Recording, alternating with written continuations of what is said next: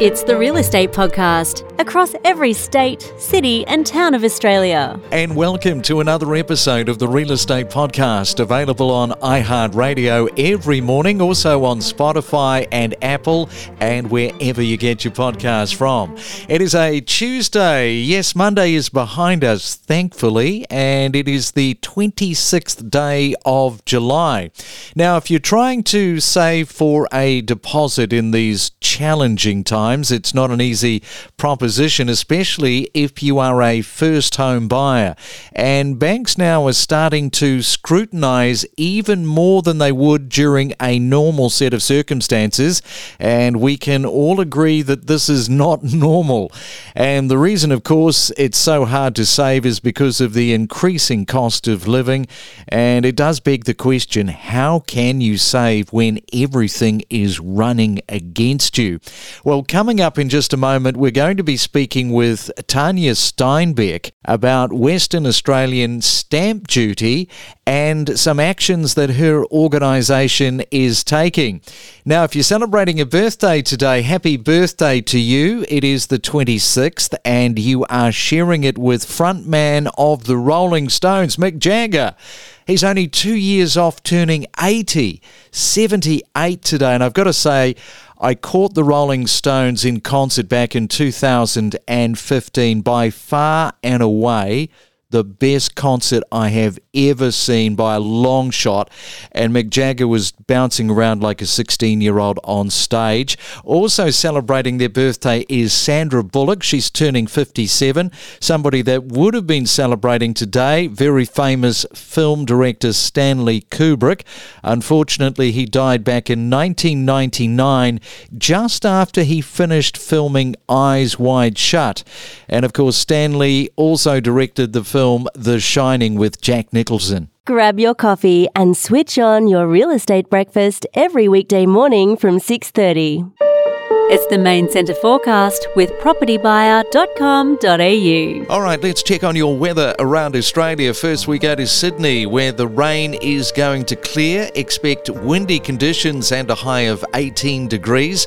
Melbourne, the rain is back with one or two showers, and it's going to be cool with just 12. Brisbane, it's going to be a sunshine Tuesday and 25 degrees, and in Perth, the rain is in your forecast and expecting a high of 19. From first home buyers to property investors and everything in between, every morning on the Real Estate Podcast. Well, there are different organisations that have joined forces to go head to head with stamp duty in WA.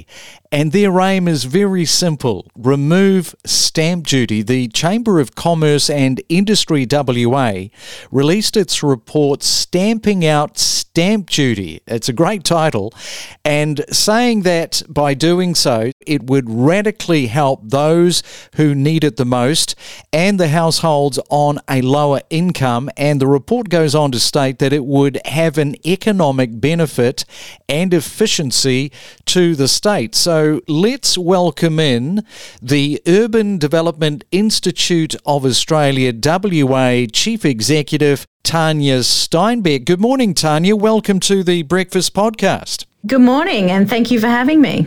So, this is all just common sense, really. Whichever way you cut and slice it, stamp duty's really got to go. Oh, look, it does. And it's one of those wicked problems, I suppose, that a lot of politicians have faced uh, over the, the many years. And I think it's easier for them to stay away from it. It, it does form a significant proportion of state revenue. We understand that. However, it really does put a handbrake on people's ability to be able to choose the home that fits their need uh, within the life stage that they're at. We've seen the recent sort of results of the census come out, and uh, on census night, over a million homes weren't even occupied, and highly significant. And I think what we need to be doing is facilitating and encouraging people to be transitioning between homes depending on what their needs are at the time. And stamp duty just puts a, a huge disincentive in place to stop people doing that. Yeah, so stamp duty is a real hurdle, as you say, to leap over. And it's at that time when housing has this under occupation on dwelling supply. You did mention that it's a high number. So just tell us a little bit more about that particular problem. Sure. Well, look, I can certainly speak uh, in a in a Perth context where the vast majority of housing stock or established housing stock that we have here in Perth is four by two homes, and what we need desperately is more one and two bedroom, either apartments or dwellings. And so, because our stock is very much weighted towards the four bedroom, two bathroom property, we're now seeing a significant level of under occupation occupation with, you know, a single person uh, rolling around in a three or four bedroom property because that's that's the majority of the stock that we have available. When we're in an environment where we we have a severe skills shortage, we're trying to attract people back to the state, as every other state in Australia is is equally trying to do at the moment. It's incredibly inefficient to have a significant number of homes that are un- under occupied to the extent that they are.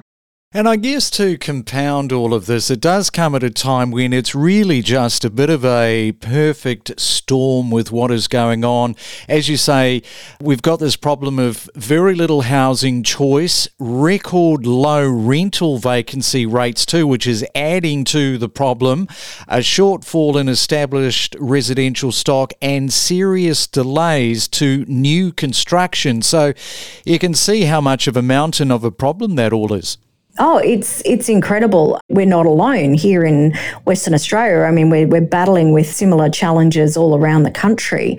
We're in a situation here uh, where it's very much chicken and the egg, where we're out there um, trying to promote Western Australia and, and Perth as uh, the place to come and work because we have such a significant skills shortage and we don't have the, the people to be able to build the houses or apartments or, or whatever sort of accommodation um, that's required.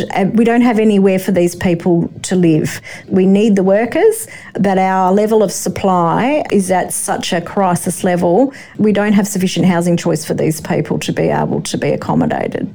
And Tanya, I saw that you were quoted as saying that stamp duty is disincentivizing people to right size now, which picks up on the point that you were talking to earlier, and also in the future, and will continue to have unintended consequences. So, just once again, just highlight some of those consequences. Yeah, well, look, I mean, stamp stamp duty is is a significant portion of the cost of purchasing a home. And that's on top of a whole range of other costs that you have in terms of agent fees and, and other bits and pieces. The median house price here, we are still the most affordable city in the country at the moment here in Perth. But if you were to sort of have this challenge in, in New South Wales or Victoria, where, you know, in New South Wales, we're looking at over a million dollars as the median house price. I mean, it's it just puts housing or home ownership completely out of reach. The challenge around um, transitioning away from stamp duty, making sure that the state government still it's a revenue neutral exercise for them because it, it does form such a, a, significant part of their revenue that we need to make sure that the revenue side of things isn't heavily impacted by a change, but also to give people choice. And that's why, you know, we support, you know, an opt in model whereby you can choose to pay the stamp duty up front if that makes sense for you, if you're intending on being in the property for a significant period of time. So I think it's about choice. I think it's about flexibility and providing those options to people to do what we can to help them get into a home that suits their needs. And I think it's also important to highlight because many people living outside of WA won't be aware that for first home buyers, they don't have to pay stamp duty. No, and you know, I think um, one of the interesting points that the CCI report highlighted was the impacts on those people that can least afford it. You know, a couple of the things that I guess the WA state government has done is basically provided a, a exemption for stamp duty for first home buyers when you're purchasing a property under a certain amount. They've also provided a stamp duty rebate when you purchase an apartment off the plan, and that is a very deliberate strategy strategy to try and encourage people to choose more dense projects to live in so that we can increase the rates of infill and density within in the city. And so there's a couple of smart things that the WA government have done. But, you know, at the end of the day, stamp duty still places a, an enormous handbrake on, on what should be a market that people can freely move about within. Yes, and it's quite pressing, and it's not as if you had to wait very long for your report stamping out stamp duty to get an answer by the Premier because he came back quite quickly last Thursday. Uh, yes, he did. It was uh, a very quick response uh, via the media to, to CCI's report. It was a no, but you know that's something that I think it still needs to be worked through. Well, thanks once again for coming on to the Real Estate Podcast. Really appreciate your time, Tanya. Oh, you're welcome. Thank you for having me. We connect you to the best real estate information across Australia. The Real Estate Podcast.